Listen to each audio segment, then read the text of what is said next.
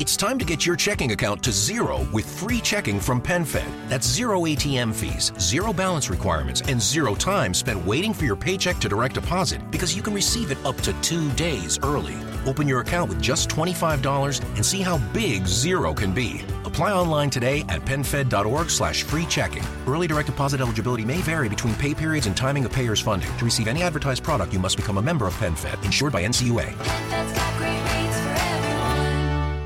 Ok, va bene. Adesso però Andrea Giulio Dori, giusto faccio un cappellino introduttivo, sì. è un ingegnere appassionato di crescita, miglioramento personale, insomma, di questi argomenti ne parli da molti anni attraverso il blog sì. efficacemente.com che appunto collegandomi a quello che mi stai dicendo, credo, anzi sono sicuro, sia stato anche una specie di strumento di tuo automiglioramento, no? Mi viene da pensare. Assolutamente. Sì, ma è difficile che ci si avvicini a queste tematiche se non si hanno delle esigenze eh, poi personali di crescita personale. È vero che io ho conosciuto questo mondo eh, casualmente eh, a 18 anni, quando mi è stato regalato questo, questo libro da questo imprenditore marchigiano, stavo facendo questo stage in questa azienda e questo imprenditore alla fine di, di, questo stage ha regalato questo famoso libro di Dale Carnegie a ah, tutti, okay. eh, a tutti diciamo, gli stagisti che avevano partecipato e probabilmente la maggior Quello parte di come loro fare il, come trattare gli altri e farsi gli amici, gli amici no? c'è un titolo terribile. Sì e... ma anche l'inglese è quel titolo? Non, non How to Win Friends and Influence okay. People. Okay, sì, okay. sì. quindi sì, sì, è simile. E infatti è un titolo che però mi aveva incuriosito all'epoca. Sono abbastanza sfumatamente sicuro che... manipolatorio sfumatamente. Però leggendolo, leggendolo poi quello che ho trovato e che mi è piaciuto molto erano proprio delle soluzioni concrete, pratiche, che poi ho messo anche in, in diciamo, ho applicato o, o almeno ho testato per effettivamente eh, avere, relazionarsi meglio con, con, gli altri. Non è che avessi particolari problemi al riguardo, però quello che mi aveva sorpreso è che eh, c'erano queste, queste, tecniche ormai superatissime, che sono vecchie di, di un secolo, però eh, l'ho notato, mi ricordo addirittura una prima applicazione, c'era questa ragazza, mi piaceva, di cui ero innamorato, e eh, ho notato che magari in qualche scambio di messaggi, in qualche messaggino, sì, sì, sì, sì, qualche scambio di messaggio, eh, di messaggi, di, di bigliettini qua di là, ho applicato un po' di queste strategie e avevano funzionato. Quindi da lì ho avuto questa fascinazione per il mondo della crescita personale. Poi hai iniziato a prendere un sacco di libri, immagino, a documentarti. Sì, sì poi c'è stato eh, l'altra esigenza forte che ho sentito, c'è stata quando eh, mi sono trasferito a Bologna, perché io sono originario delle Marche, mi sono trasferito a Bologna per, eh, per studiare all'università ingegneria, quindi arrivato lì, nuova città, cambio, eh, cambio diciamo di, eh, di, paese, lasci la famiglia e tutto il resto, ci sono tutta una serie di sfide che vai ad affrontare sia a livello personale sia a livello anche organizzativo, perché comunque sai, la facoltà di ingegneria non è proprio una, una passeggiata. E tu sei ingegnere? Cui... Che genere di ingegnere sei? Ma praticamente io ho avuto la botta di fortuna, per non usare altri termini, okay. che eh, il mio primo anno, eh, siamo stati i primi a fare il passaggio dalla quinquennale alla laurea triennale, quindi vecchio ah. ordinamento, nuovo ordinamento. Quando okay. è arrivato il, io sono dell'82, quando, è arrivato, quando sono arrivato e io c'è stato questo passaggio.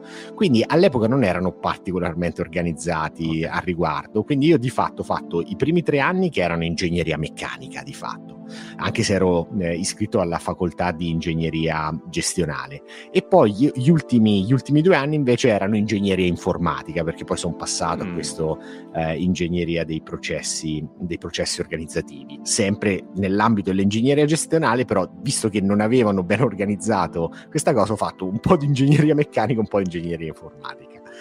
E, ehm, L'ingegneria è una facoltà dura. Io dico sì. sempre che medicina, se uno studia l'affronta, ingegneria devi veramente avere, a mio parere, io ogni tanto vi invidio perché ci vogliono veramente delle qualità oggettive da un punto di vista cognitivo.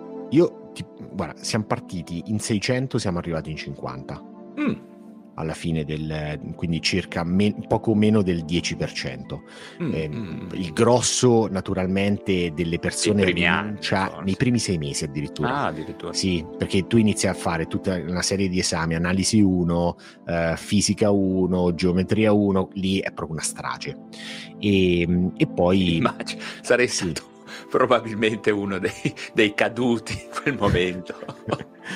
Però è stata una bellissima esperienza, è stata un'esperienza mm, che mi ha formato tantissimo ed è stato proprio uno stimolo anche ad approfondire tecniche di organizzazione, gestione del tempo, studio, apprendimento, eh, cose di cui parla è molto bravo Aless- Alessandro De Concini. Lo ah, conosci? certo, sì. siamo amici, anzi il 28 faremo insieme un un incontro molto interessante. Poi in cui gli farò, gli farò, una seduta psichiatrica in diretta.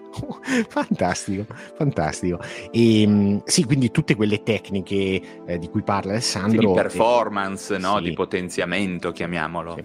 All'epoca naturalmente c'erano altri riferimenti, studiavo soprattutto con, con autori, con autori eh, americani e così via, però mi sono state molto, mi sono state molto utili. E quindi tante, tante letture questa crescita personale. E ti dirò, all'epoca non è che io mi me ne fossi innamorato. Eh, da, già all'epoca ho sempre avuto questa percezione, forse trasmessa anche da mio padre, che è marchigiano, abbastanza sospettoso di qua e di là. Già consideravo all'epoca un 80% di queste tematiche fuffa, proprio non, non qualità. Però quel, c'è stato quel 20% che effettivamente ha contribuito a cambiarmi la vita e quindi ho questo rapporto di odio e amore nei confronti della crescita personale. Ecco, interessante questa cosa perché eh, la questione della fuffa sul web è un aspetto che in medicina è veramente cogente in questo momento, molto eh, critico direi, no? Nella crescita personale mi pare altrettanto, essendoci anche meno controllo. Sì, esatto. sì, sì, no, adesso c'è, diciamo, sono tutti biohacker, sono tutti guru, sono tutti, ecco. Questa è una roba che a me è sempre un pochino preoccupato. Ehm, certo. Non so, la, la, mia idea era che mh, più che opporci al fenomeno, l'unico modo che abbiamo di vincerlo sia quello di portare informazioni di valore, no? probabilmente, senza limitare. Eh, dirò, non è più una questione di scontro tra esperti e non esperti, è, penso che sia stato proprio il, strumento internet ad appiattire.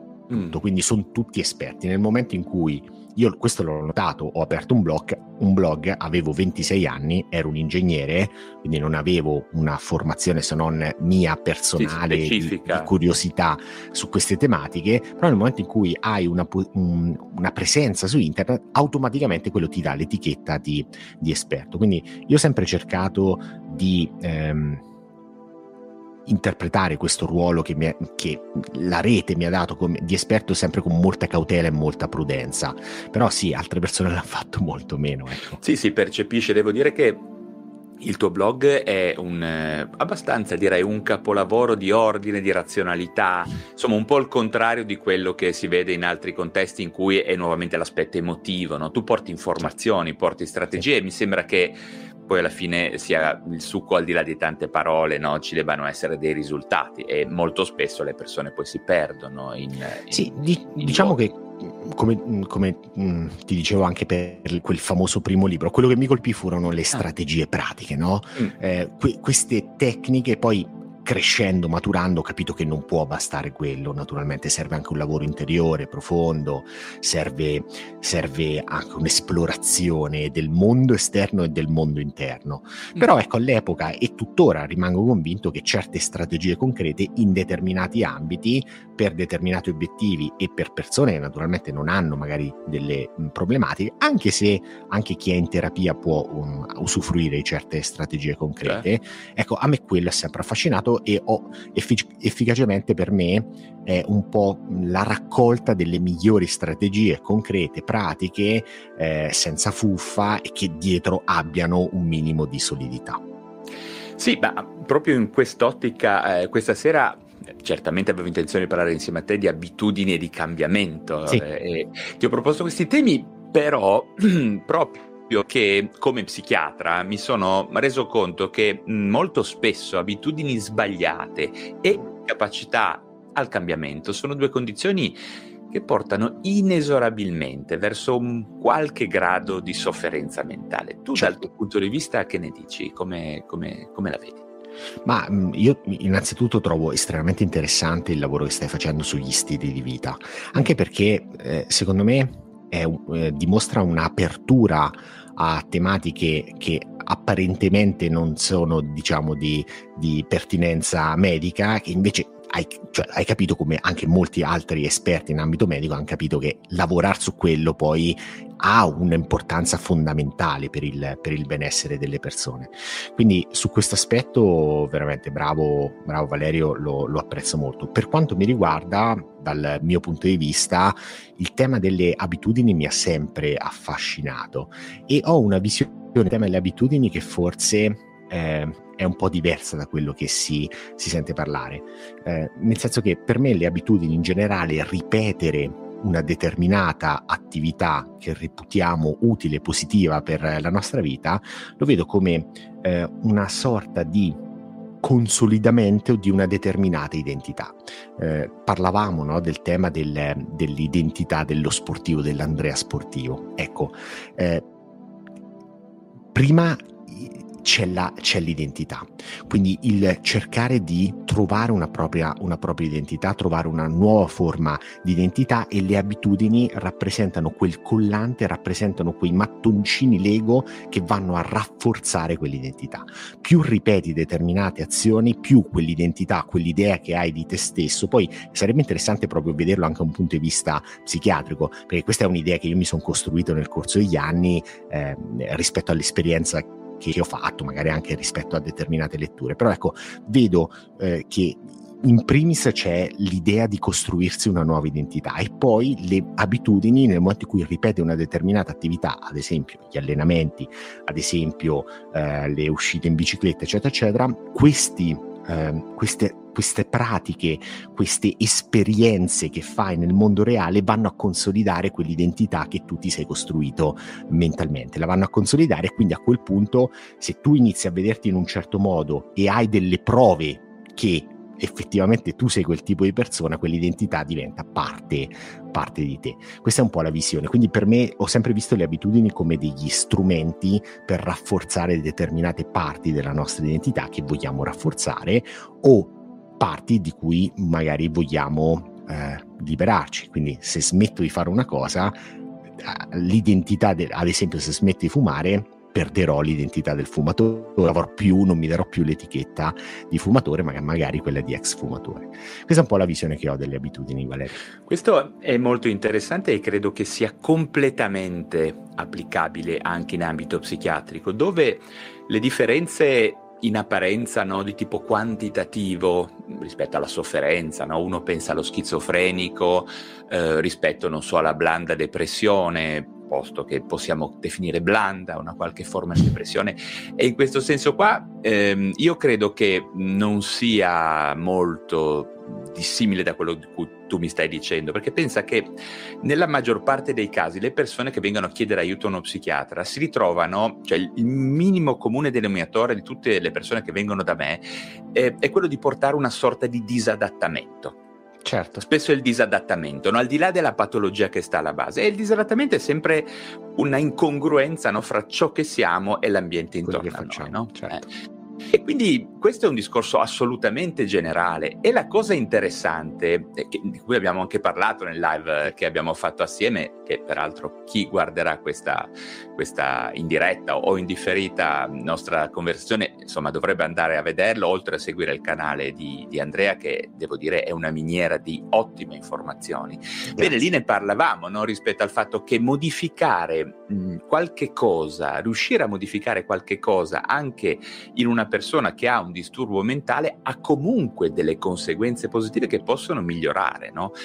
Oggi ho fatto uno short mh, mm, che, che, parlava di attività fisica, no? Sì, sì, sì, vista. eh, voilà, ecco, questa è una cosa che è difficile da far entrare nella mente delle persone, cioè interventi inaspettati, non canonici no? eh, in ambito di salute spesso hanno risultati proprio interessanti che meriterebbero di essere esplorati.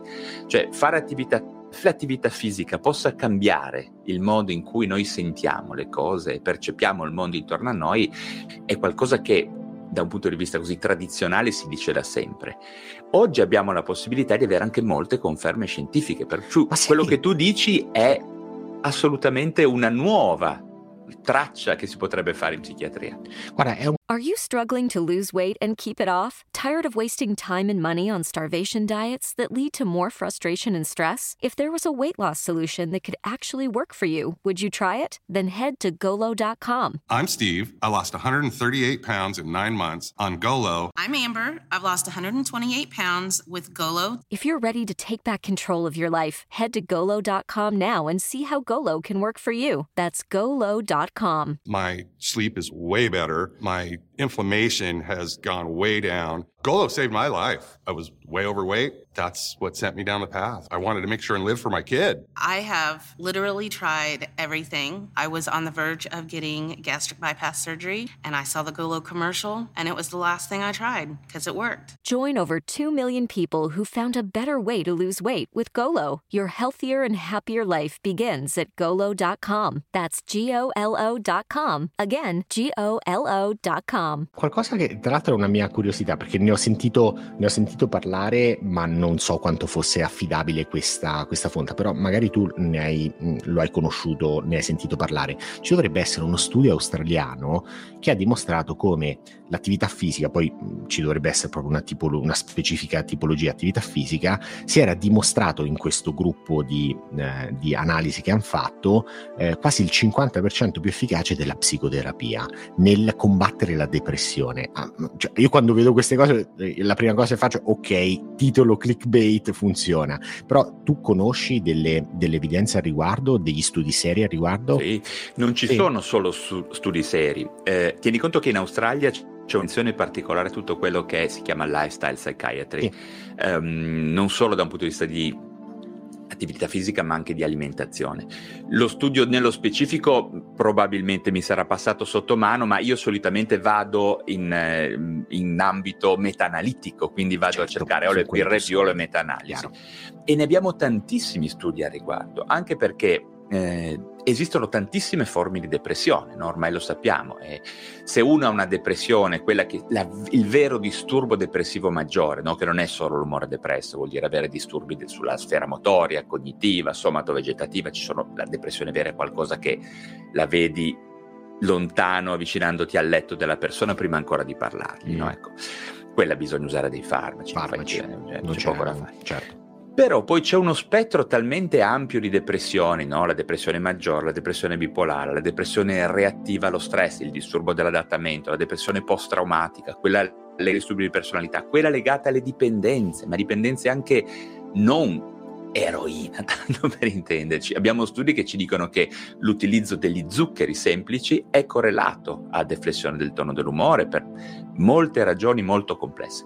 Quindi in alcuni ambiti specifici la depressione può essere assolutamente curata con modifiche dello stile di vita, quindi attività fisica, alimentazione, correggendo il sonno, migliorando la gestione dello stress e soprattutto il basamento di tutto è la completa eliminazione delle dipendenze.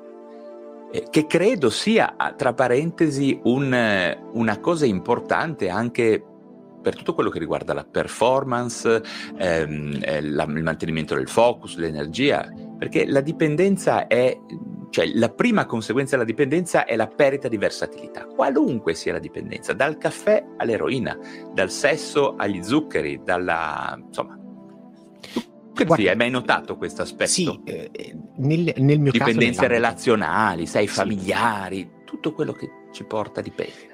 Nel mio caso, quando parlo, non parlo naturalmente di dipendenze perché non, non reputo di essere la persona corretta per, per, parlarne, però un elemento che è strettamente legato, poi mi darai conferma tu Valerio, è il concetto di eh, posticipare la gratificazione. La capacità di posticipare la gratificazione immediata è un qualcosa che è fondamentale per il proprio percorso di crescita personale per raggiungere degli obiettivi. Se tu sei in grado di eh, posticipare la, eh, il fatto di controllare continuamente i social, il fatto di mangiare quel dolce, il fatto quindi quel, quel, mi interessa da un punto di vista di performance, di raggiungimento degli obiettivi quell'aspetto, perché se tu riesci a sviluppare quel muscolo di essere capace, ovvero di posticipare, di dire ok, no, in questo momento mi concentro sul, sul fare attività che sono benefiche per il mio io futuro e rinuncio al piacere del mio io presente. Ok? Quella capacità è fantastica nell'ambito della crescita molto personale. Interessante,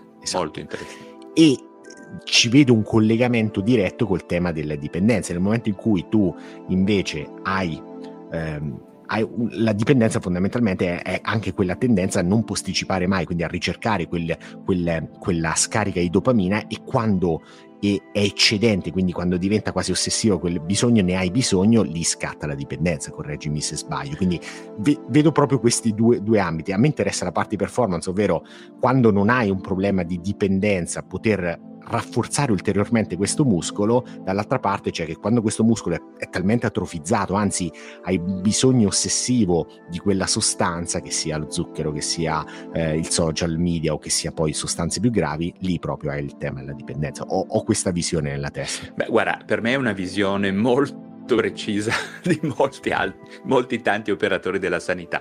Eh, quello che io dico spesso è che è molto difficile far comprendere alle persone è che provare piacere ed essere felici sono, due cose, cose completamente diverse. Correttissimo. Completamente. Correttissimo. Ormai noi siamo spo- portati da una marea di stimoli legati anche al funzionamento dell'economia mondiale a confondere questi aspetti, sì. quindi a scambiare tanti micro momenti di piacere come qualcosa di più stru- strutturato che potrebbe essere la felicità, ma non è assolutamente così. Guarda, se mi, se mi dai un secondo, certo. ce l'ho qui.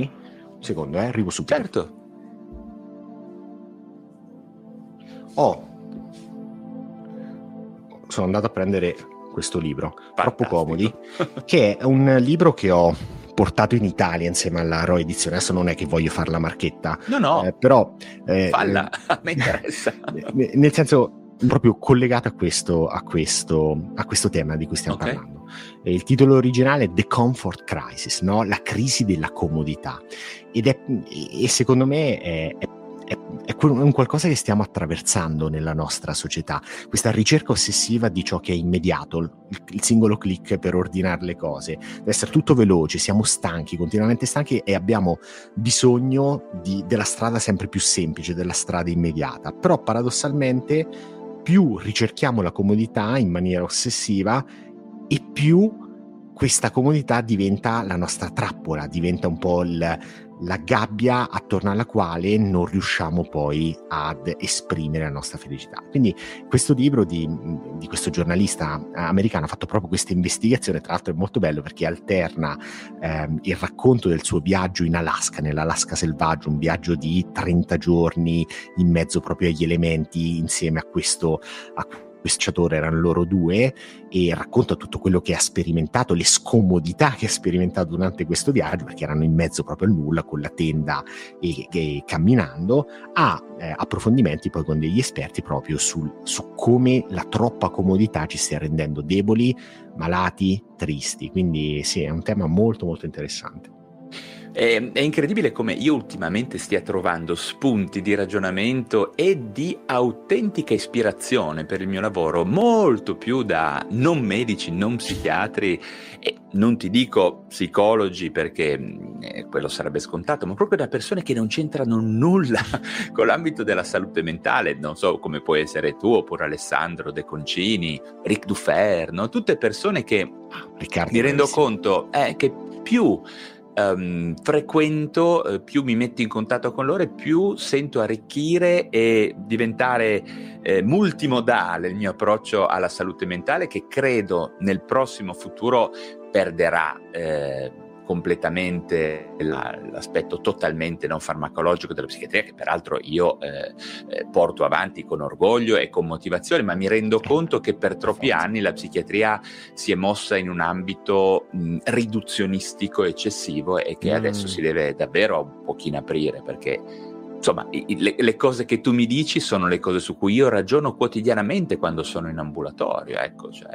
infatti, un altro punto importante, a mio parere, è eh, sia che siano causa o conseguenza, no, diciamo, di un disagio mentale. Io osservo spesso che riuscire a modificare alcune abitudini no, tramite cambiamenti sì. strategici, spesso appunto eh, come quelli che tu descrivi, porta spesso alla risoluzione di alcune condizioni psichiche, non al pari di una terapia. È quello che eh, io ho già parlato con Gennaro Romagnoli, che tu conosci bene, sì, no? e certo, ti certo, richiedo certo. anche a te, anche se tu sei restio, lo so, a entrare in questo ambito, ma te lo chiedo io esplicitamente, ti, ti voglio autorizzare medico Benissimo. a esprimerti, ti sei mai accorto di questo potere, magari anche solo a tuo livello personale, no? di questo potere terapeutico della crescita personale? Guarda, eh, noi il corso di maggior successo legato, legato, efficacemente si chiama 365 un anno epico ed è questo percorso che inizio ogni primo gennaio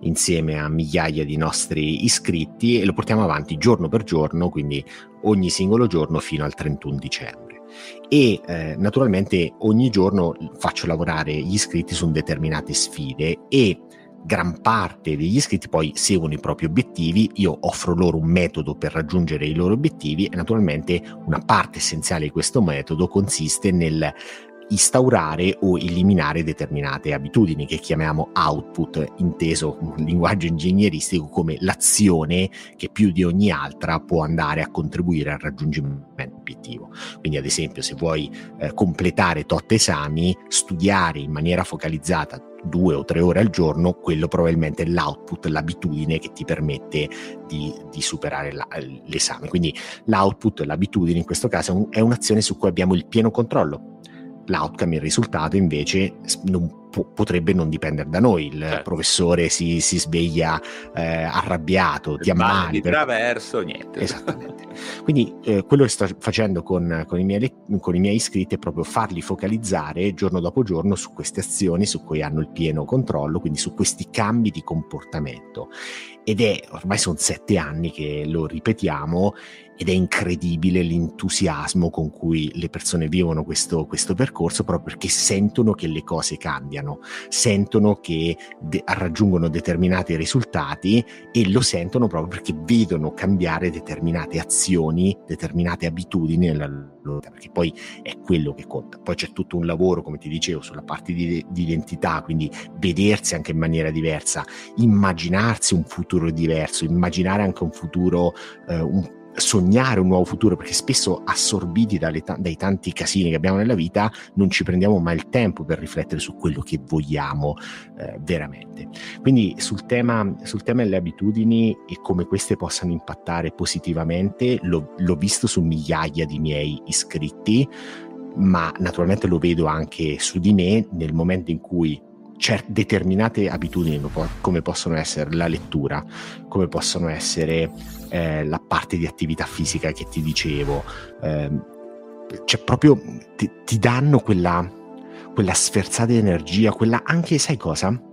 Questo, anzi, eh, ti, ti, ti, rigiro la domanda. Una cosa che ho notato tantissimo, che a me proprio fa star bene a livello emotivo, a livello proprio personale, è nel momento in cui porto avanti determinate azioni, determinate attività, sento quel senso di autoefficacia, sentirmi capace di fare determinate cose, vedere progressi verso determinati obiettivi, quello è è ciò che mi riempie eh, di soddisfazione, mi fa sentire veramente bene, più del raggiungimento dell'obiettivo in sé, che sia un obiettivo economico, che sia un obiettivo di benessere, non so, ho raggiunto un determinato peso, fatto un, una determinata alzata con, con, i pesi, ho fatto un determinato, diciamo, giro in bici.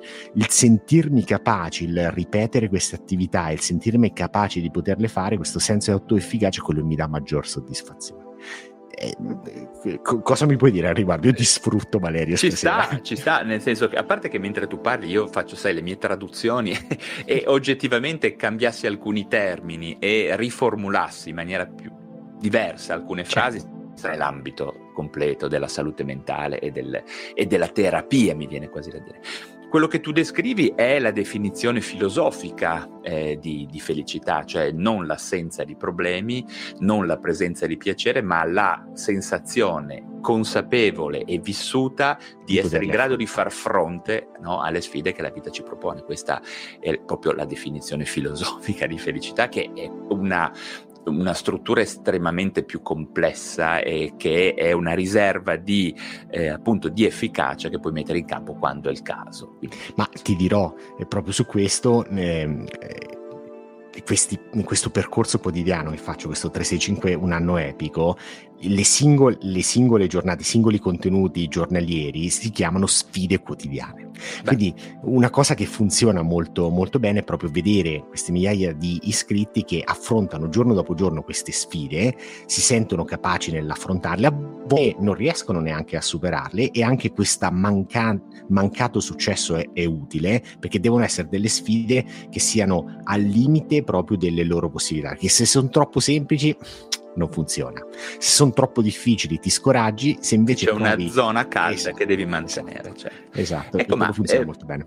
Molto, molto, molto interessante. Ma ti chiedo, hai mai provato a misurare i risultati che ottengono le persone? Sì, e infatti questa è, è, una delle mie più grandi soddisfazioni con questo progetto, perché abbiamo poi sviluppato anche un'app al riguardo, che ci costano un sacco di soldi e un sacco di preoccupazioni, e noi lì abbiamo la possibilità, abbiamo tutti i dati, quindi quante persone raggiungono quelli che eh, vengono definiti mantra trimestrali, ovvero il loro obiettivo obiettivi trimestrali. Okay.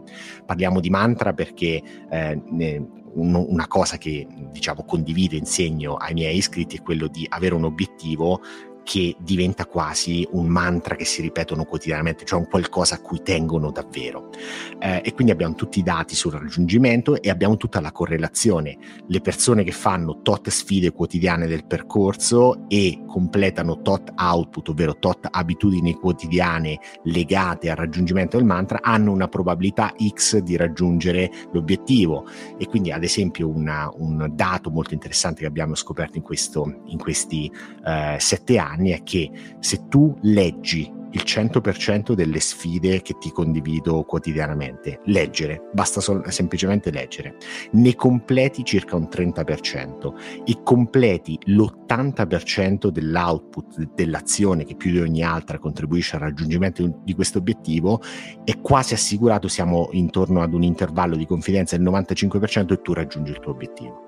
Quindi tutti questi dati, eh, naturalmente stiamo parlando, il corso è stato frequentato finora da circa circa 11.000 persone. Quindi wow, iniziano a essere dati anche significativi, sì, direi. Sì, dei dati interessanti e no, non ti nascondo che non mi dispiacerebbe magari in un futuro fare anche una collaborazione con un, con un istituto universitario. L'università è proprio impostare il tutto in una maniera molto solida e dire ok, questo è un metodo che funziona per il raggiungimento degli obiettivi, validato con questa base dati, eccetera, eccetera è molto interessante. Ti garantisco che non sempre in medicina c'è un rigore di questo genere, quindi complimenti. Tra parentesi, eh, sostanzialmente se tu mettessi un, un, endpoint, chiamiamolo, di qualche genere, potresti addirittura vedere se è terapeutico la cosa o no, ovviamente al netto di tutte le, le, le, le valutazioni statistiche che andrebbero portate avanti, Chiaro. però sei un po' nel preambolo di quella che noi chiamiamo un RCT, no? Randomized Control Trial, cioè controlli randomi- eh, i trial clinici randomizzati e controllati multicentrici, che poi sono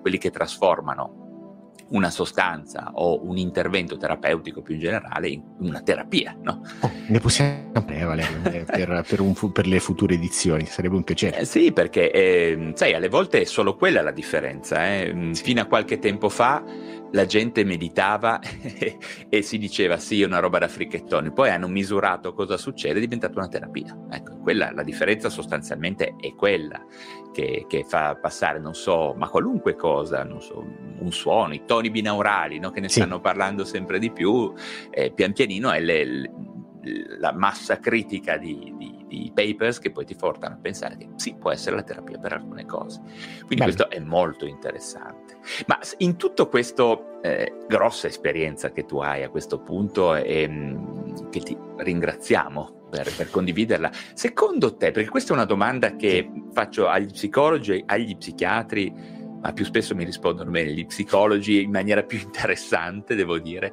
Secondo te, la tua esperienza in maniera proprio super libera, qual è il maggior freno al cambiamento nelle persone? Tu che idea ti sei fatto?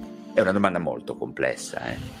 Ma eh, se, Spero che la risposta che ti darò non, non ti appaia troppo, troppo, banale, Valerio, però sia nel mio percorso di crescita personale, sia in quello, poi ho la possibilità di confrontarmi, veramente in questi, in questi 15 anni mi sono confrontato con tantissimi miei lettori, sia sui social ma anche dal vivo, negli incontri e così via è il dialogo interiore, le storie che ci raccontiamo, le voci di genitori che abbiamo interiorizzato nel corso, di genitori e non solo che abbiamo interiorizzato da bambini, cioè quello che ci raccontiamo, perché io lo vedo tantissimo nel momento in cui eh, non pensiamo che sia neanche possibile quel cambiamento, è impossibile. Cioè, tu, tu, non lo puoi fare.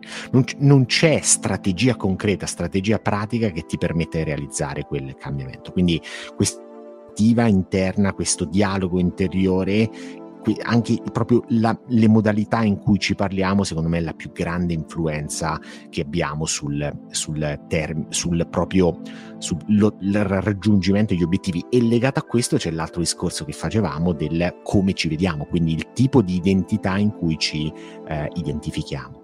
Ad esempio, finché io non mi vedevo come è stato, è stato veramente interessante questo notarlo eh, in me stesso negli ultimi due anni da una parte vedevo, mi raccontavo la storia che eh, allenarsi fa bene, devi farlo, bisogna farlo, quindi facevo questi allenamenti, li facevo, ok, bello, però mai con quell'entusiasmo, quell'intensità che che, che, che, insomma ehm, potesse rendere questi allenamenti interessanti. E dall'altra parte poi c'era questa identità del ok, ma tu sì hai fatto, hai praticato quando eri giovane, hai praticato judo, così, però non sei mai stato un, un, uno sportivo, tu sei più l'ingegnere, quello un po' più, più razionale.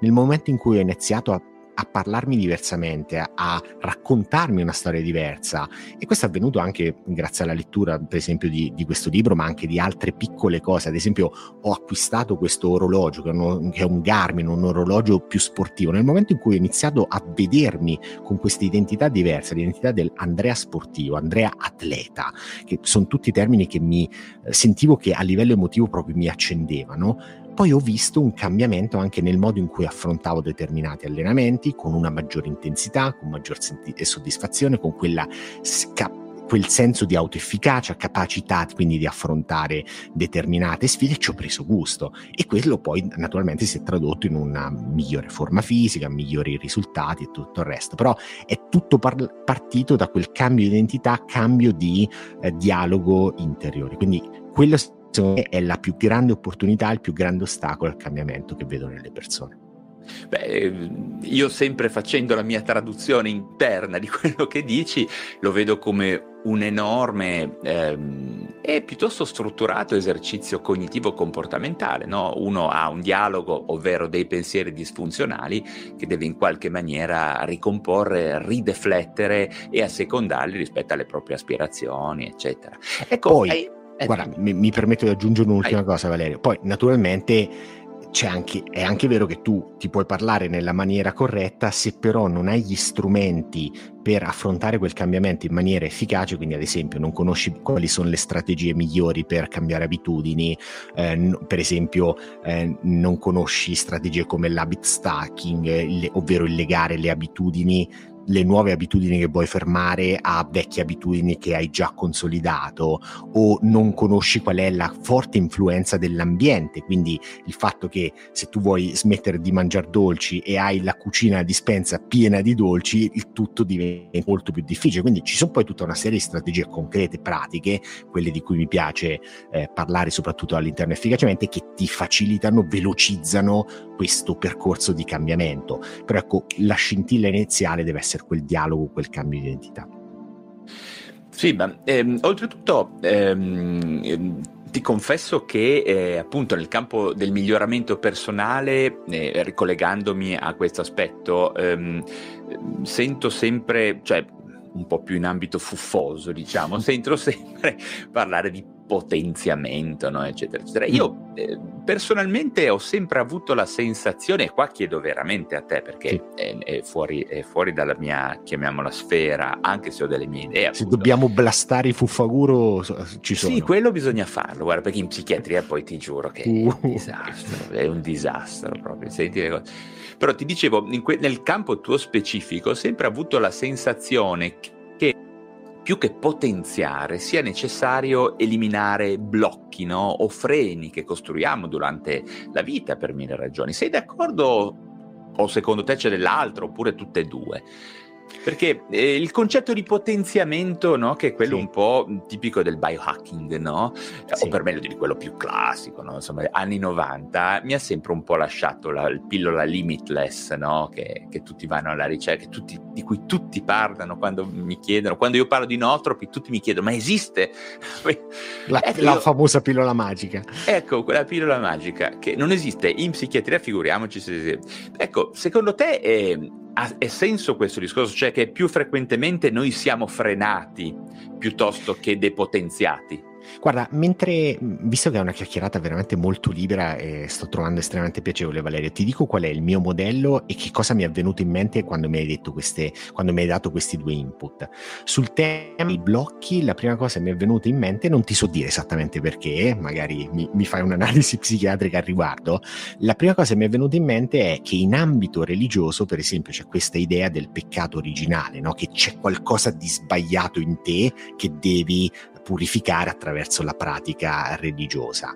E spesso io ho notato che molti eh, guru, paraguru come li chiamo io, in realtà fanno leva su questa cosa. C'è qualcosa di sbagliato in te, eh, c'è qualcosa che non funziona, c'è un, un qualcosa di negativo eh, che dobbiamo togliere. Sì, che, diciamo cioè, che diciamo... La, la, aggiungo una cosa, sì. il cattolicesimo dice c'è qualcosa di sbagliato e tu ne sei responsabile. Tra l'altro, esatto, perché peccato originale. È questo sì. la, la coppiata, perché no? E quello è molto ripreso, perché poi tra l'altro parliamoci chiaro, tu questo, questo ambito della crescita personale, dei famosi spi, eh, eh, speaker, diciamo, che parlano di Tony Robbins, eccetera, eccetera, c'è un elemento religioso, perché poi eh, negli Stati Uniti eh, c- c'è molta questa cosa, molti esperti di crescita personale magari hanno quel, quella commistione insieme ai predicatori eh, da palco eh, del cattoli- più che cattolici cristiani e così via, quindi c'è una forte commistione. Quindi quando mi, appena mi hai parlato di questa cosa dei blocchi, la prima cosa eh, che mi è venuta in mente è stata questa. E non è un modello eh, so, sono d'accordo naturalmente che ci sono delle cose che dobbiamo sbloccare per eh, avviare il nostro percorso di crescita personale, però avendo avuto questo pensiero non è un qualcosa di, so, di, cui di solito parlo con, con, i miei lettori. Dall'altra parte l'idea del potenziamento, del diventare Dio, sempre per fare delle metafore religiose, anche quello non mi è mai piaciuto. Un modello che io utilizzo, che condivido spesso con i, i miei lettori, è quello del dell'esistenza di un io potenziale futuro, che è la massima espressione delle tue capacità genetiche, capacità emotive, capacità eh, mentali e quindi il percorso di crescita personale non è altro che un percorso che ti accompagna ad esprimere appieno questo tuo potenziale. Questo potenziale poi è diverso di, da persona a persona, si può sviluppare in ambiti, in ambiti diversi, però ecco, ho sempre avuto questa immagine, poi eh, se vogliamo metterci qualche numeretto da ingegnere, che c'è questo 100% e tu magari attualmente hai espresso solo una parte del, delle tue capacità genetiche, hai espresso solo una parte delle tue capacità cognitive, mentali, emotive e così via. Questo è un modello che mi è sempre piaciuto. Poi come lo esprime al 100% questo potenziale? Beh, sicuramente superando determinati blocchi, quindi imparando a parlarti diversamente, ad identificarti tutto il discorso che facevamo prima, ma ci deve essere anche un lavoro di potenziamento inteso come rafforzare determinati muscoli, quindi anche il collegamento con l'allenamento fisico, l'allenamento in palestra è interessante. Tu devi andare, innanzitutto ci devi andare, quindi devi superare il blocco di, dell'andare ad allenarti, però poi devi andare a potenziarli quei muscoli. Pensa che mentre parlavi un, un, un, una delle persone che ci sta ascoltando si chiama Giorgio e ci dice Salutiamo. pratico il culturismo e ciao Giorgio ah, certo eh. e, e, insomma si, si sta sottoponendo a regimi alimentari di allenamento intensi e chiede una cosa che in molti probabilmente ti chiederanno come posso fare per tenermi così tanto motivato ho paura di non riuscirci Chiaro. Beh, um, in, questi casi secondo me è molto interessante capire eh, che cos'è che ti guida, certo. perché eh, potrebbero essere anche delle motivazioni sbagliate a guidarci. E se ci sono delle motivazioni sbagliate a guidarci, mh, mm, ad esempio, non so, il non apprezzarci fisicamente. Allora, da una parte, per quanto mi riguarda, ci sta che eh, non è che dobbiamo amarci a prescindere, cioè ci sta che se ci sono degli aspetti del tuo comportamento che non ti piacciono, è bello, ti danno una carica il fatto di dire ok, senti, così non va Andrea, magari dobbiamo cambiare. Quindi ci può stare, ci può essere una carica che prende spunto da elementi anche, tra virgolette, negativi che vediamo in noi. Eh, detto questo, quindi capire molto bene qual è il tuo perché. Perché voi stai... Questa credo che sia un, un, sì. un, consiglio molto importante da dare a Giorgio che condivido appieno. Eh.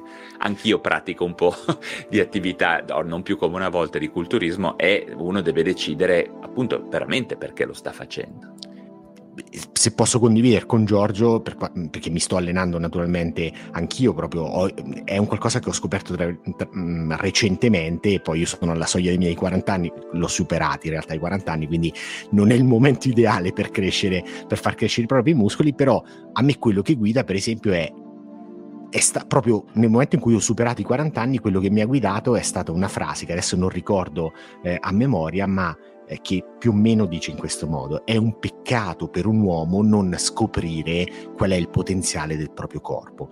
Arrivato quindi ai 40 anni mi sono detto, caspita, però o adesso o mai più, cioè vediamo dove può arrivare questa meravigliosa macchina che è il corpo umano. Poi naturalmente c'è un elemento anche narcisistico, nel senso vediamo quanto possiamo diventare più in forma, star bene, essere apprezzati, perché facendo un lavoro che mi espone anche eh, magari con dei video, con Instagram, eccetera, eccetera, fa piacere poi quando ricevi dei complimenti, quindi sarebbe sciocco negarlo. E il, il terzo elemento che per esempio mi guida è questo della, dell'autoefficacia, cioè sentirmi capace di eh, alzare determinati pesi, fare determinati allenamenti con una, con una certa intensità e sentirmi energico. Quindi sono, nel mio caso, quando ho dovuto indagare il mio perché, ci sono stati questi tre perché forti. E il primo è il più forte in assoluto, quindi quello, invito Giorgio a capire, a comprendere bene qual è il suo perché, perché se lo comprende, poi la motivazione si alimenta quotidianamente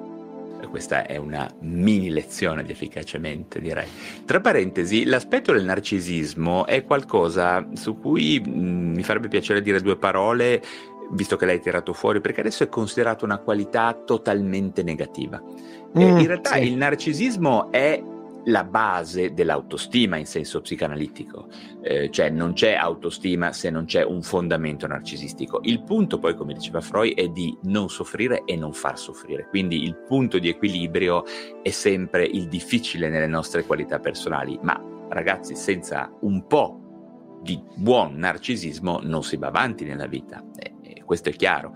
Certamente eh, evitando no, gli estremi del narcisismo patologico, però ultimamente quella che no, è come dire, che ne so, internet fa schifo o i social fanno schifo. I social, no, esatto, bisogna, bisogna capire come, perché, in che modo, a quale dosaggio, sì. in quale no. Guarda, tipo Posso dire, visto che hai aperto questa parentesi, Valerio, eh, una, una, cosa che a me non piace molto, però su cui non mi esprimo perché non, mm, diciamo, eh, non, è, non, è, mio compito, però una cosa che trovo sgradevole è il fatto che nella nostra società, soprattutto ehm, nei social o comunque anche in altri ambiti, c'è un uso, v- vengano usati a sproposito determinati termini tecnici. Sono tutti depressi, sono tutti tutti, sono tutti ansiosi, attacchi di panico, sono tutti narcisisti. Eh, cioè, aspetta, aspetta.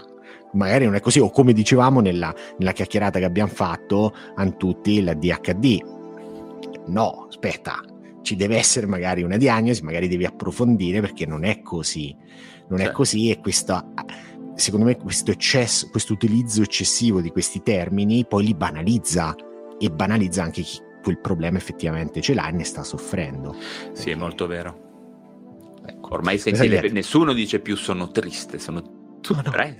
La parola tristezza è scomparsa, c'è solo depressione, che oltretutto ha anche un significato, io eh, essendo addentro alla medicina, ai rapporti con le grandi aziende, le multinazionali del farmaco, ha anche un mm. significato, insomma, eh, sospetto eh, che andrebbe meglio indagato su quanto sia importante anche a fini di marketing questa sostituzione da tristezza a depressione, perché tristezza è un sentimento certo. umano, depressione può essere una patologia e quindi curata. Ma sai, proprio, perché, proprio, proprio per questa cosa, no? che nel momento in cui utilizzi termini sbagliati, poi vai a fare anche interventi sbagliati. Proprio perché se la, tristezza, se la tristezza è un sentimento umano, naturale, magari devi imparare a stare con questo sentimento invece di cercare di annullarlo o ricercare subito una soluzione che non è adatta a te. Proprio vero. Eh, sì, anche perché gli antidepressivi, no, le persone non lo sanno, ma non curano la tristezza.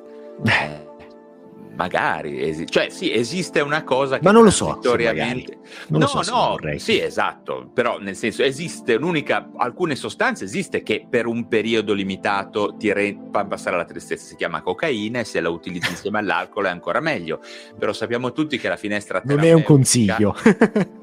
ma non è un consiglio perché non funziona, nel senso che funziona per qualche mese e poi le cose prendono una piega incredibilmente peggiore. Quindi eh, questo, questo, è quanto. Non esiste una pillola per la tristezza. Quindi se uno è triste deve cercare di stare col sentimento e capire la ragione e affrontare un, un percorso di cambiamento, certamente. Ma ti, cioè, quei sentimenti, la noia, anche la noia, il concetto di noia, se sono lì, per esempio ne, eh, ne, parla proprio in quel libro eh, Easter, mm. sono sentimenti che non dobbiamo annullare, perché sono lì che ci dicono, cioè ci danno delle informazioni, sono emozioni, ci danno formaz- delle informazioni preziosissime parte uno ci fa bene annoiarci perché tra l'altro stimola anche la creatività, dall'altra se siamo tristi, se siamo insoddisfatti, è perché forse appunto come dicevi tu dobbiamo attivare un cambiamento. Se noi le annulliamo queste cose, se andiamo ad intervenire sull'emozione spegnendola subito, poi non abbiamo la benzina per farlo il cambiamento. Quindi, eh, e qui ci ricolleghiamo anche che cos'altro, che cos'è che stimola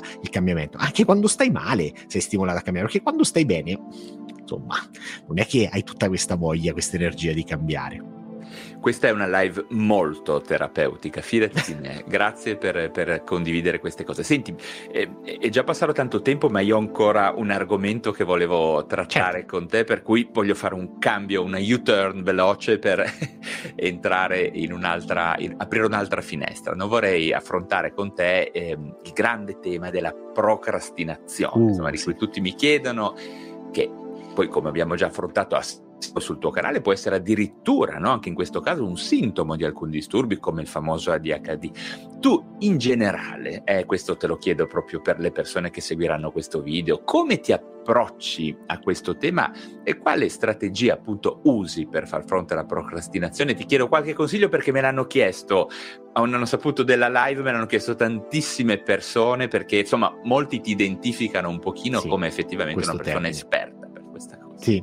sì, perché è stato, beh, punto primo è stato un qualcosa con cui ho mi piace utilizzare il termine combattuto, però con cui mi sono confrontato spesso negli anni. Sono stato un procrastinatore incallito, questo è un termine che, che ho utilizzato spesso con i, miei, con i, miei, lettori, quindi è stata proprio una mia curiosità andarmi a indagare tutte le possibili eh, strategie per superare la procrastinazione. E sicuramente una cosa che bisogna dire è che dietro la procrastinazione è il sintomo e dietro ci potrebbero essere 10.000 motivazioni. Ok? Quindi non basta dire ok, eccoti la tecnicuccia di antiprocrastinazione, è tutto curato. Ci sono dei casi la procrastinazione sta lì ad indicarti un qualcosa di più profondo e devi affrontare con uno specialista, ci sono altri casi in cui la procrastinazione è semplicemente una cattiva abitudine e questi sono i casi su cui spesso, eh, su cui spesso, cioè su cui mi piace lavorare con i miei lettori. E in questo ambito due sono le tecniche che io ho applicato con maggior soddisfazione nel, nel corso della, della mia vita, anzi tre una delle, una delle due, due, di queste sono collegate tra loro.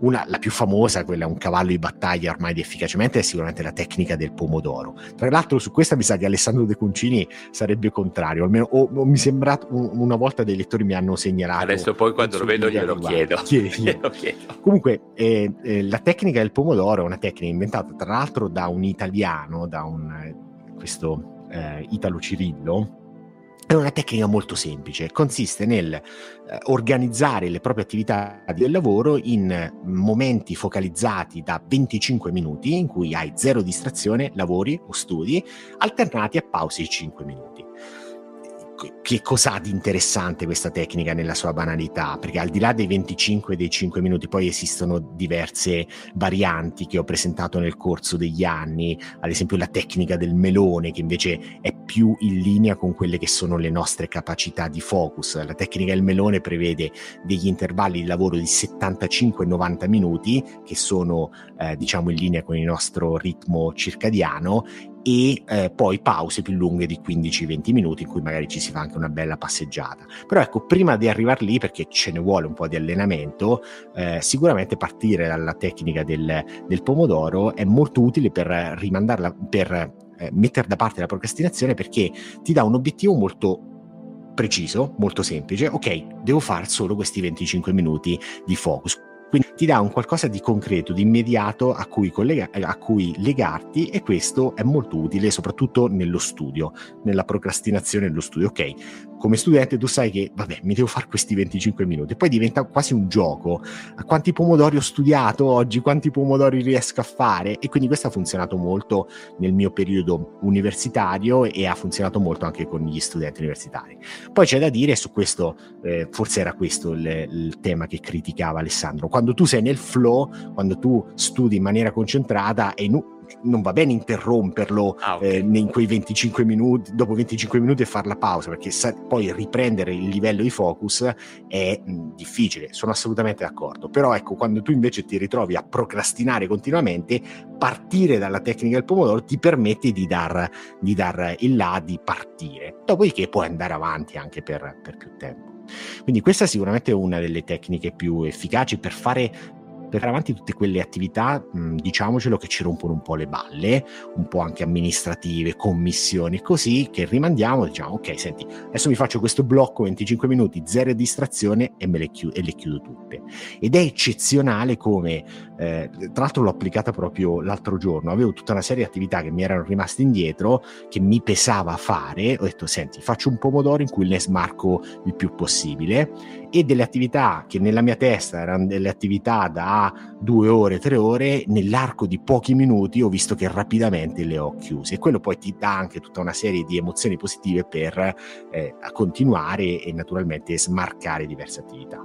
La seconda tecnica che eh, trovo molto molto interessante è la tecnica del vuoto eh, in generale noi quando ci ritroviamo a procrastinare non è che non facciamo nulla, il problema è che facciamo tutto tranne quello che dovremmo fare. Quindi la tecnica consiste nel eh, decidere deliberatamente di non fare nulla tranne quello che vogliamo fare.